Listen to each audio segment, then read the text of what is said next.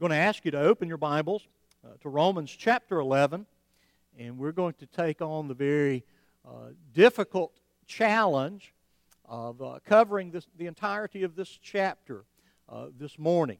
Uh, as I have noted uh, on a number of occasions as we've come to Romans 9, 10, and 11, probably if you surveyed the, the laity of the church, the pastors of the church, the various theologians and commentators uh, that uh, support the work of the church, they would probably, probably the majority would say that if I were to select the three most difficult chapters to be found in the entirety of Scripture, uh, Romans 9, 10, and 11 would probably uh, be it. Uh, it certainly caused more than a, a few contentious discussions over, over the years. Uh, but it is just as much a part of the Word of God as John 3.16 is. And so we should uh, not so much attempt to master it as it should master us. And so uh, we complete really a section of Romans uh, today, and that's a part of the larger preaching plan for uh, the coming uh, weeks, in that we not only close out the discussion of this unique relationship between uh, God's sovereignty and man's responsibility and his gift of salvation. Uh, but we really close the entirety of the theological section, the doctrinal section of the book. And when we get into chapter 12, uh, we're going to be looking at how the gospel informs our living. Uh, probably one of the great deficiencies of, of my preaching is I'm not a very application oriented preacher. I don't tell you. Here are the 17 ways this passage applies to your life and sends you out uh, with that, as many preacher, preachers do, and that's, that's good. Uh, but uh, I'm more, this is what it says, and this is what it means, and you know, you need to deal with it. Uh, but in the coming weeks, we will have a, a great number of applications of this is how we live under the influence of the gospel, under the authority of uh, the Word of God. And so, before we even get to that, uh, we're going to do a, a, at least a three week Easter series. And so, that will begin uh, next week. And so, today we're going to look at this entire chapter because I think it holds together. I think that uh, breaking it apart, as I do many times, into uh, phrases or, or, verses or very small units, uh, we lose the, the flow of the argument uh, that Paul wants us to, to grasp. So, if you will, uh, again, Romans 11, we're going to begin in verse 1 and read through the entirety of the chapter. I ask then, has God rejected his people? By no means, for I myself am an Israelite, a descendant of Abraham, a member of the tribe of Benjamin. God has not rejected his people whom he foreknew. Do you not know what the scripture says of Elijah, how he appeals to God against Israel? Lord, they have killed your prophets, they have demolished your altars, and I alone am left, and they seek my life. But what is God's reply to him? I have kept for myself 7,000 men who have not bowed the knee to Baal. So, too, at the present time, there is a, a remnant chosen by grace. But if it's by grace, it is no longer on the basis of works. Otherwise, grace would no longer be grace. What then? Israel failed to obtain what it was seeking. The elect obtained it, but the rest were hardened, as it's written. God gave them a spirit of stupor, eyes that would not see and ears that would not hear, down to this very day. And David says, Let their table become a snare and a trap, a stumbling block and retribution for them. Let their eyes be darkened so that they cannot see and bend their backs forever. So I ask, did, the, did they stumble in order that they might fall? By no means. Rather, through their trespass, salvation has come to the Gentiles so as to make Israel jealous. Now, if their trespass means riches for the world, and if their failure means riches for the Gentiles, how much more will their full inclusion mean? Now, I'm speaking to you Gentiles in so much then as I am the apostle to the Gentiles. Uh, I magnify my ministry in order that somehow make my fellow Jews jealous and thus save some of them. For if their rejection means the reconciliation of the world, what will their acceptance mean but life from the dead? If the dough offered as first fruits is holy, so is the whole lump. And if the root is holy, so are the branches. But if some of the branches were broken off, and you, although a wild olive shoot, were grafted in among the others, now sharing the nourishing root of the olive tree, do not be arrogant toward the branches. If you are, remember it's not you who support the root, but the root that supports you. Then you will say, Branches were broken off so that I might be grafted in. That's true. They were broken off because of their unbelief, but you stand fast through faith. So do not become proud, but fear, for God did not spare the natural branches, nor neither will he spare you. Note then the kindness and severity of God, severity toward those who have fallen, but kindness to you, provided you continue in his kindness. Otherwise, you too will be cut off. And even they, if they do not continue in their unbelief, will be grafted in, for God has power to graft them in again. For if you were cut from what is by nature a wild olive tree and grafted contrary to nature into a cultivated olive tree, how much more will these, the natural branches, be grafted in to their own olive tree? Lest you be wise in your own sight. I do not want you to be unaware of this mystery, brothers a partial hardening has come upon Israel until the fullness of the Gentiles has come in. And in this way, all Israel will be saved. As it is written, the deliverer will come from Zion. He will banish ungodliness from Jacob. And this will be my covenant with them when I take away their sins. As regards the gospel, they are enemies for your sake. But as regards election, they are beloved for the sake of their forefathers for the gifts and the calling of God are irrevocable. For just as you were one at one time disobedient to God, but now have received mercy because of their disobedience, so too have now, so they so they too have now been disobedient, in order that by the mercy shown to you they also may now receive mercy. For God has consigned all to disobedience, that he may have mercy on all.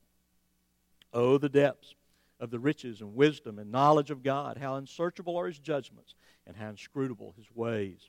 For who has known the mind of the Lord, or who has been his counselor, or who has, been, who has given to, a gift to him that he might be repaid?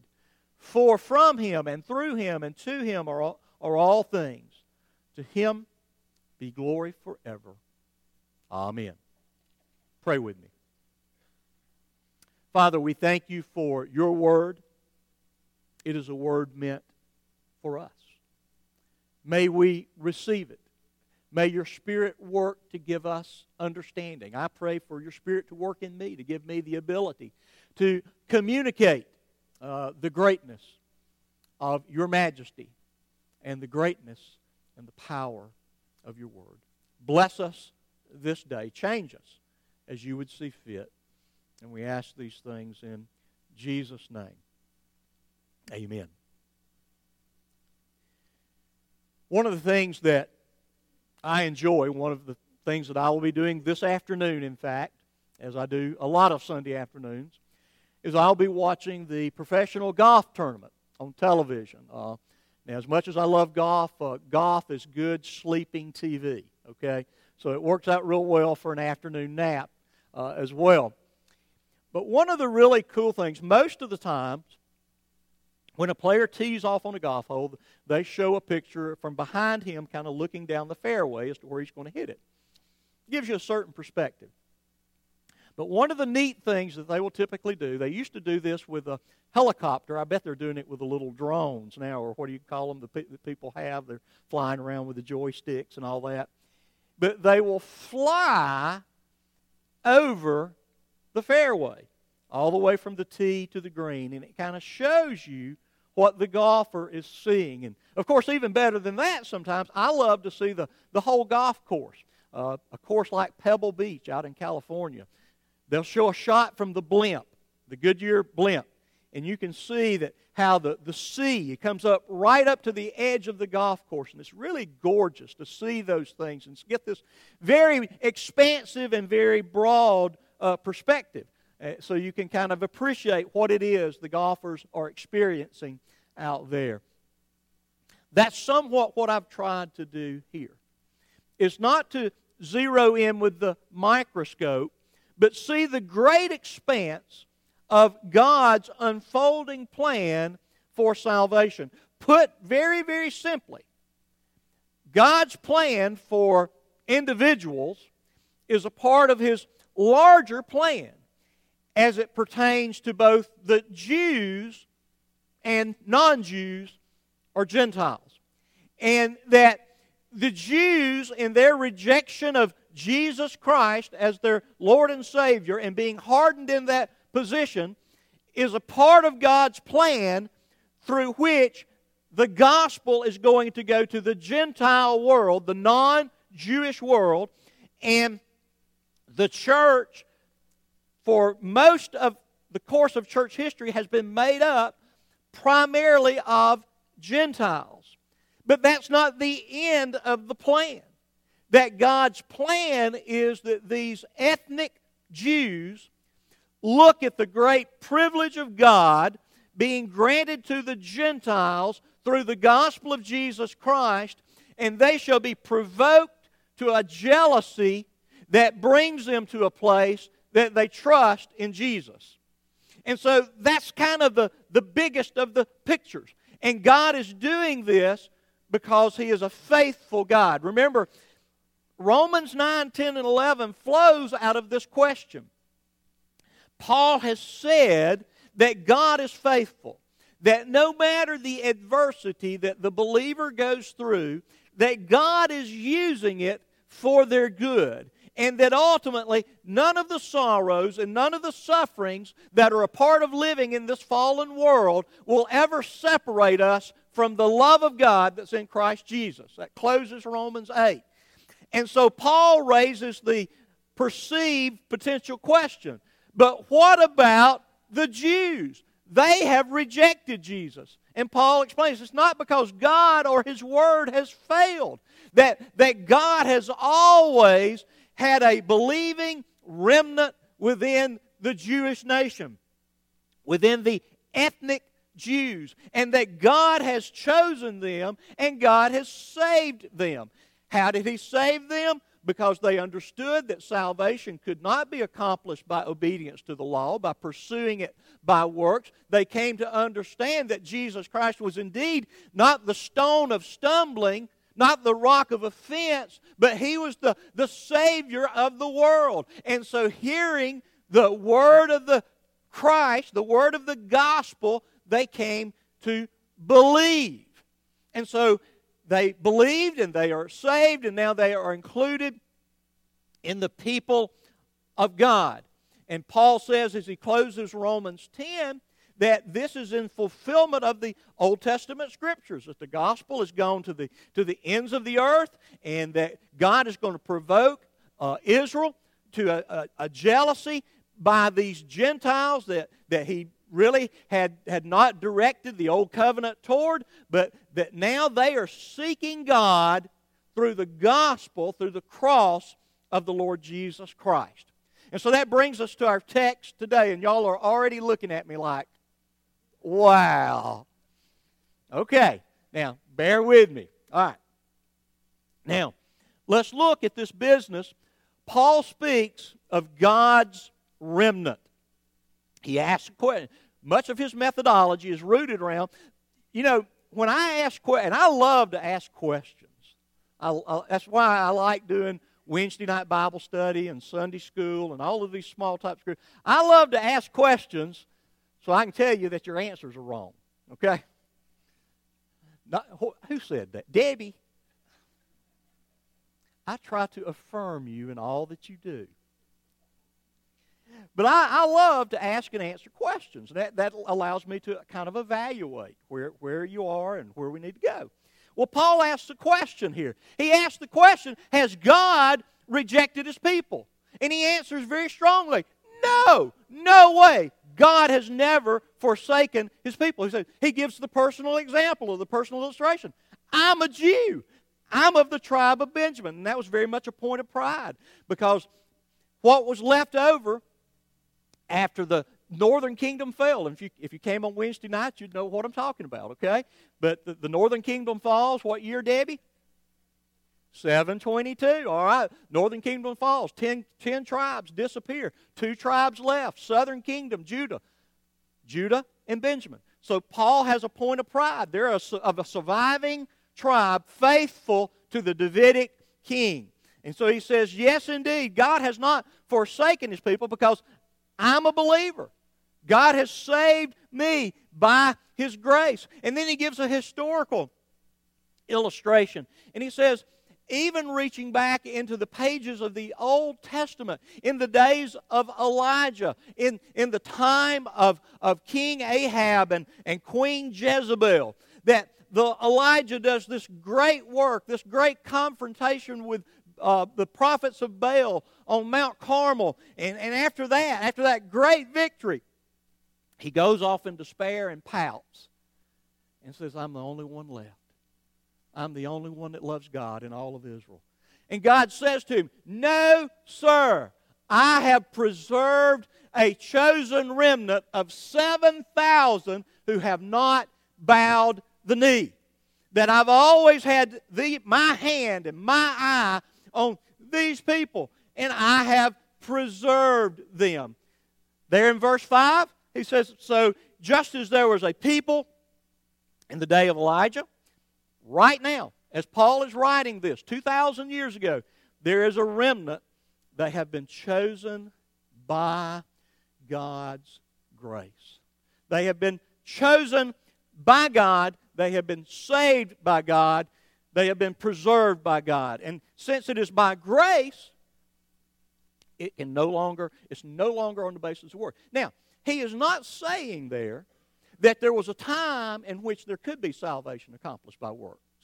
Now, y'all understand that from, from Adam forward, no one could be saved by their works. That everyone that's ever been saved has been saved by God's grace through faith. Okay? What he's saying is that they can no longer think in this fashion. That they no longer can think of their salvation as being accomplished by their works. That they're not confused on that subject. If you're sitting here today, and if I said, if you're a believer today, raise your hand and show me that you're a believer, then one thing that I can assume is that you understand that your salvation was given to you by God through faith as a gift, that you don't deserve it and you did not earn it. Okay? So that's a fundamental understanding. So, those who are saved understand that it is all of God's grace and it's not of any works that we have done or should do or will do or anything like that. And again, Paul goes on and kind of expands it and says, well, it wouldn't be grace. If our works were, were considered in terms of the giving of salvation, it really would not be grace. And so in verse 7, he, he kind of continues to probe. He says, Well, what then? Israel failed to uh, obtain what it was seeking. Well, why did they not, not gain it? Well, back in chapter 9, verse 30, he says the reason they didn't obtain it, they were trying to earn salvation by works. They stumbled over the gospel. And so, as long as you think that you're working, to- you're working towards gaining salvation by works, you will never be saved by grace. As long as you think by your morality or your spirituality or your uh, religiosity or any of those things that you think that you're earning your way toward heaven, you will remain lost. Okay? And so, Israel thought because they practiced circumcision, they were descendants of Abraham, that they offered sacrifices, they believed that they were doing that which would gain for them salvation, which became, in reality, ultimately an obstacle to their salvation. And so these Jews never attained salvation. But he goes on to say what?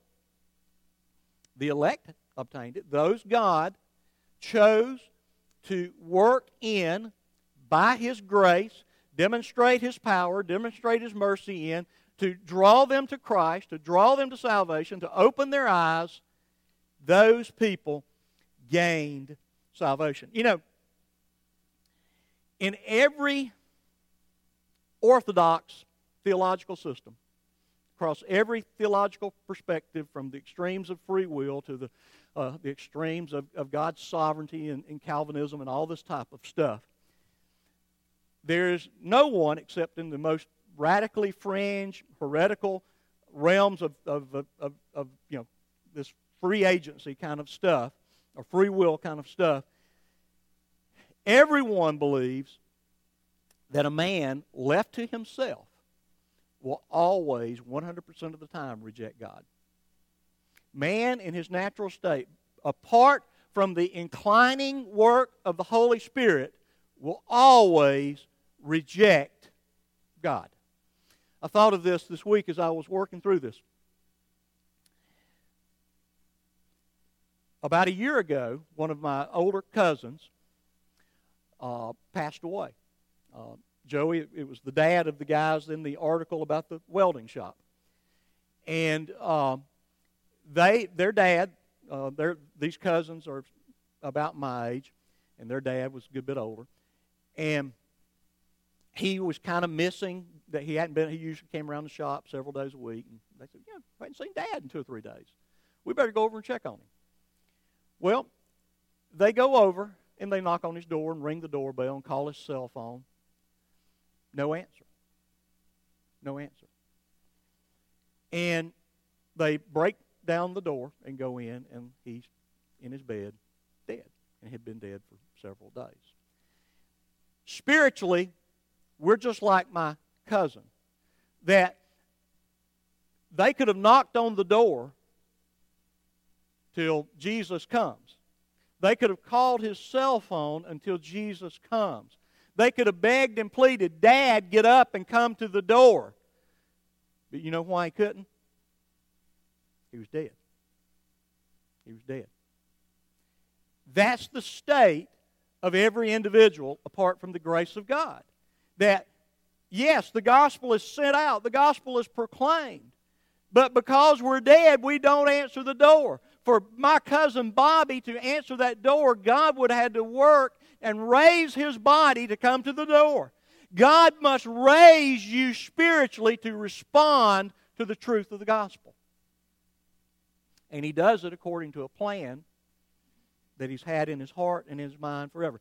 And as Paul has argued very, very clearly, if you take the whole thing, that in no way, form, or fashion reduces the responsibility of any individual to hear and believe the gospel. They're both absolutely true. They, they, they, they lie down right beside each other in the course of Scripture, and we should emphasize them both. If you're here today, hear me. If you're here today and you're not a believer in the Lord Jesus Christ, you only have yourself to blame. You only have yourself to blame. And should you call out to the Savior, and should you trust Him as your Lord and Savior, He will save you. And so, all right. So, Paul asked this follow up question, and this is, this is more difficult than anything. Speaking of unbelieving Israel, Paul attributes, and he's quoting Isaiah here, an Old Testament book, God gave to these people that were hardened a spirit of stupor and, and, and, and that, that ears that would not hear. God, uh, notice here, again, verse 7 the rest were hardened. That's a scary subject. There's a scary subject. There are all kind of ways and places that people get hardened to the gospel. Uh, yes, indeed, there were those that maybe just coming in from a big night out uh, last night and living a, a life of great license, of immorality or substance abuse or whatever, they may be hardened. But I guarantee you today, here in the great state of Alabama, and all across our United States and all throughout the world, there are plenty of people that are sitting in churches today that have been hardened. They've heard the gospel, and they've heard the gospel, and they've heard the gospel, and they've heard the gospel. And every time they hear it and they refuse, their heart gets harder and harder and harder. And so, very difficult to talk about this thing, and theologically we call it the doctrine of reprobation. But it is a truth. it is a truth that should you reject Jesus Christ, you could wind up in the category of being hardened, of having a spirit of stupor. Historically, it happened to the majority of those who were ethnically Jews. And so, uh, uh, chapter, uh, verse 9, again, restates the same concept, uh, kind of in a way of a curse, that they're going to remain in their unbelief. And so, in verse 11, Paul moves from God's remnant. God's always had a remnant. God's always been saving. He's been saving Jews. But now he's going to explain what is the larger plan here that's going on? What's God working out in the course of history? So he asks another question in verse 11. So I asked, did they stumble in order that they might fall? And I think what Paul is saying there will, did they stumble in order that they might utterly, finally, and completely fall? I think is what he's getting at. And he says, by no means. No way. And so, what does he say? That because of their rejection of Jesus, the gospel is going to the Gentiles. They reject Jesus, and the gospel is going to the Gentiles. And notice there, again, at the end of verse 11, so that the Jews will become jealous. Now, those of us that are parents and have more than one child, uh, typically, those two children, or three children, or four children, whatever you've got, they tend to be very different. They, they just different, different things, different, different, different attitudes, and so forth and so on. But one thing sometimes that parents do is that the child that lives in rebellion is disciplined and they're allowed to see the privilege granted to the obedient. And part of that is so that they can see the reward for obedience to what? Improve their behavior, right? That's kind of analogous here. That God wants the Jews to see the blessings that originally were granted to them in the older covenant, foreshadowing the gospel, have now been taken by the Gentiles. And God desires that they see this and say, wait a minute, they've got our blessings, and they got them through the gospel of Jesus Christ. That's what we want. And again, what is he talking about? He's talking about really human responsibility that the Jews hear, respond, believe the gospel. Okay? And so, in verse 13, Paul goes into really a, a long illustration. Uh, I'm not a I'm not a gardener. I'm I'm not a arborist or whatever. Not an arsonist, an arborist. Uh, uh, uh, I, people accuse me of lighting fires and running off to watch them burn, but I, I, I don't I don't do that. But evidently, as as olive trees got older, you could basically transplant limbs from younger, healthier olive trees, and they would grow. And so, what he's saying is the olive tree represents Israel, and these new branches, even though they're wild, the Gentiles, are being grafted in to this true Israel. And they're going to, to bear fruit. And one day, those natural branches that have been broken off by their unbelief are going to be grafted back in to that tree as they come to believe. And so, uh, so they, they, they are being cut off now by their unbelief. There's a few of them that are believing, that are, are part of the tree, but one day the believing Jews are going to be grafted back in to this tree. And so he goes on in verse 25. Let's look here now. And he explains it. Lest you be wise in your own sight, I don't want you to be unaware of this mystery, brothers. In other words, we didn't understand this. We thought that God was all about the Jews and really didn't have an idea of how the church was going to be primarily a Gentile enterprise for hundreds and hundreds of, of years. Uh, and so, uh, but, but what's happened is a partial hardening, hardening has come upon Israel. Well, what do you say? I've always had a remnant. But the rest were hardened in their unbelief. And they persisted in, the, in their unbelief. And, and that's going to continue until what? Until the, all the Gentiles that I'm going to save have been saved. Verse 25. And then this astounding verse. And again, one of those difficult verses. And I, I was looking at a commentary this week, and, and he listed six interpretations of verse 26. Okay? I'm going to tell you the right one. Okay? In verse 26, he says, And in this way, all Israel will be saved. Now, I don't think he means that every ethnic descendant of Abraham is going to be saved. I don't think he means every single solitary one of them. I don't, I don't believe that. I don't believe that uh, he's saying, sometimes New Testament kind of categorizes the church as a new Israel. I don't think he's just saying that everybody's going to be saved is going to be saved. I don't, I don't think he's saying that. I think what we, if, you, if we live until the return of Christ, that we will see God spark a spiritual awakening among ethnic Jews that will be unlike anything that we've ever seen before. And they will be millions of the physical descendants of Abraham that hear the gospel of Jesus Christ. God removes the blinders, He softens their hearts, and they believe the gospel of Jesus Christ and they're saved. And they, the natural olive branches, are grafted back in to the tree. Yeah. And so that is God's overarching plan. Again, he began his plan of work in the world through the descendants of Abraham, establishing an old covenant and a theocratic kingdom.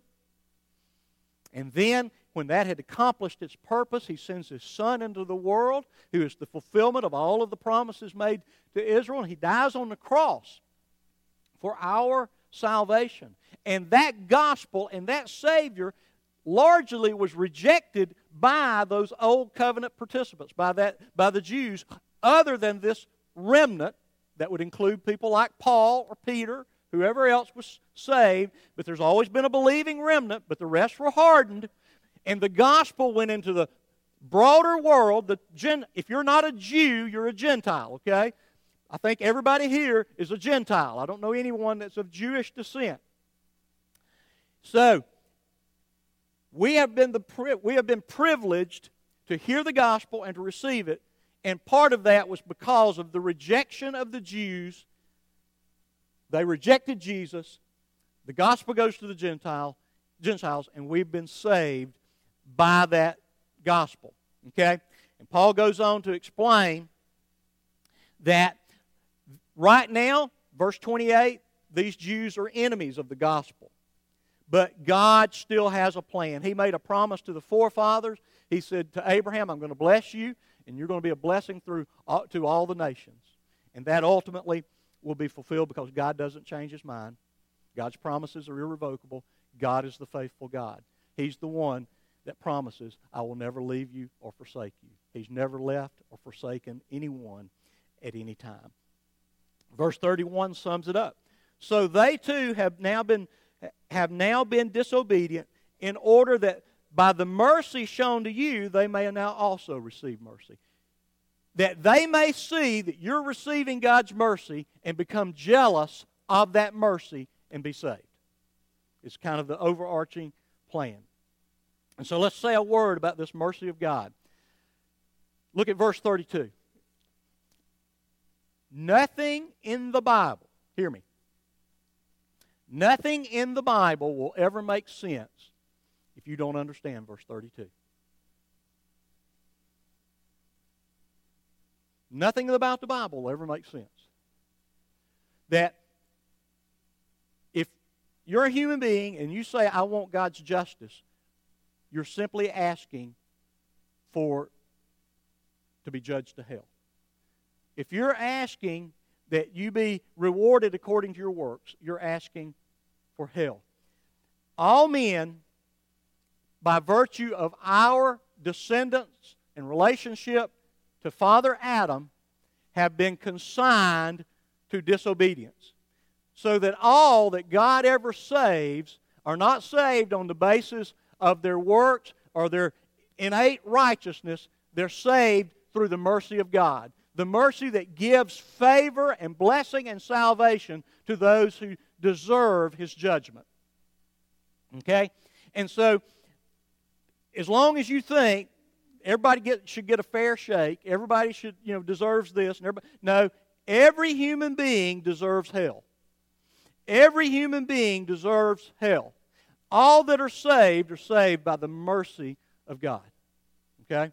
And so the universal set of all humanity for all of the ages is that God has considered them as sinners in Adam.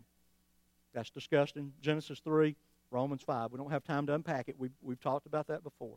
But all men are under the judgment of God. That's the universal, uh, the universal condition.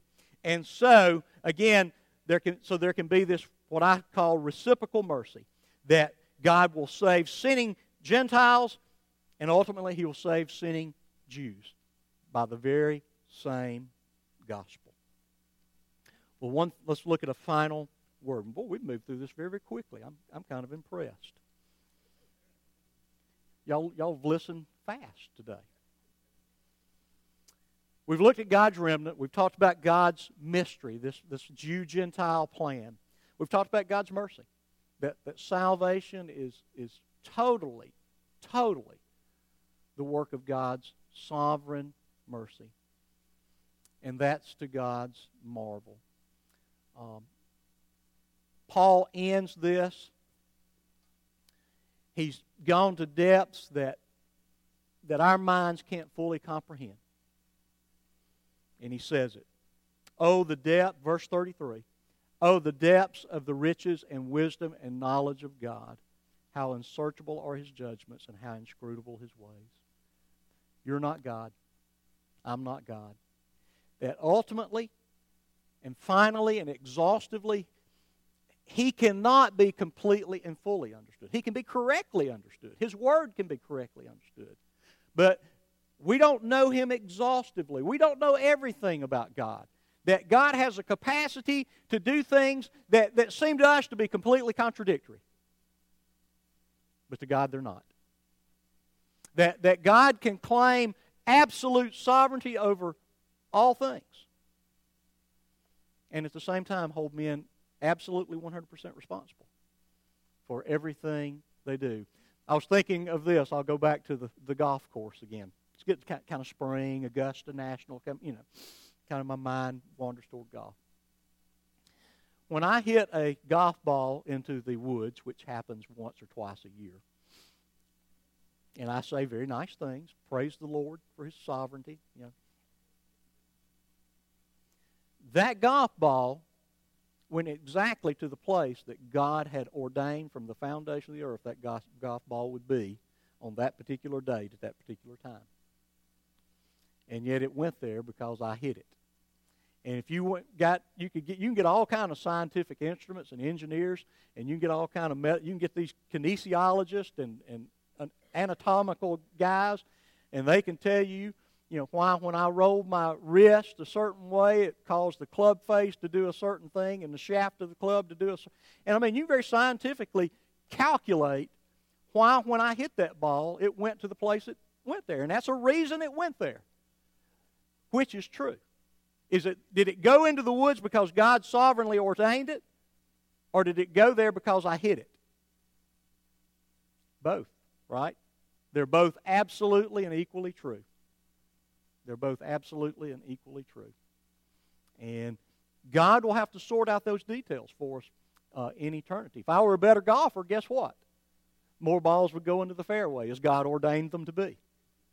Stay out of the creeks, all kinds of stuff, and I would be less frustrated. Throw fewer clubs. Not, I don't throw clubs. I have pitched a few, but not, not you. But, but God's marvel we will never know God fully in this life because of our finitude, but we can know Him truly. I want you to hear me on that distinction. What the Bible teaches you about God, you can trust and you can believe it with your whole heart. But at the same time, God is far bigger than even His Word reveals to us. And so, he, Paul really ends with a, a doxology. All theology and doctrine should produce praise because we should be amazed at the greatness of our God. Okay? Any theology that doesn't produce doxology There's either a problem with the theology or there's a problem with you. If you cannot praise God for His greatness, you need to think about it because He indeed is a great God. And so, quoting Isaiah again, Paul quotes the question Well, who has not known the mind of the Lord that's been his counselor? God, let me tell you how you need to run the universe. I got some really good thoughts. I mean, I, folks, y'all know me. I think about this often. Would Dale have been sick for 12 years and been an invalid for the last three if I were God? But God did not ask my advice on the matter. He knows how to run his world. He knows how to run his world. He knows how to run all of creation. It's a fallen creation to be sure. And I don't understand it all. I really don't. But I have to trust him. I have to trust him. And so he asked the question Has anybody here been around long enough and acquired and accumulated enough knowledge that you should advise God on how he should run his world? You'll see me in my office when we finish. I'll offer you some counseling if you do. Or who has given a gift to him that he might be repaid? Who of us can do something by which we can obligate God to give to us something? If God gives to you what you've earned, you're in hell. If God gives to you what you have earned, you're in hell. What we desire is mercy. And so all we can do is stand back and go, for, for from Him and through Him and to Him are all things, to Him be the glory forever. I think that will be one of the anthems that we proclaim in heaven forever and ever and ever. Amen. God's sovereignty is unchallenged. God's wisdom is unsearchable. God's goodness is unfolding. God's faithfulness is unending. God's uniqueness is unfathomable. Let Him receive the praise from His people that He so richly deserves. Pray with me. Father, we thank you for your truth. It is a difficult truth, uh, in some ways beyond our mastery. But Lord, even a truth that we don't fully understand can master us. And that's what we desire, that we would find ourselves under the authority of the Word of God. I pray that you give us insight and give us understanding. Lord, I pray that your gospel would resonate in the hearts of your people. I pray that if there's one here that has never laid claim to the benefits of the cross of Christ, Lord, they would come to a place and you'd cause them, that the work of your Spirit would cause them to believe your truth. And Lord, that they would be saved. And Lord, we ask these things in Jesus' name. Amen.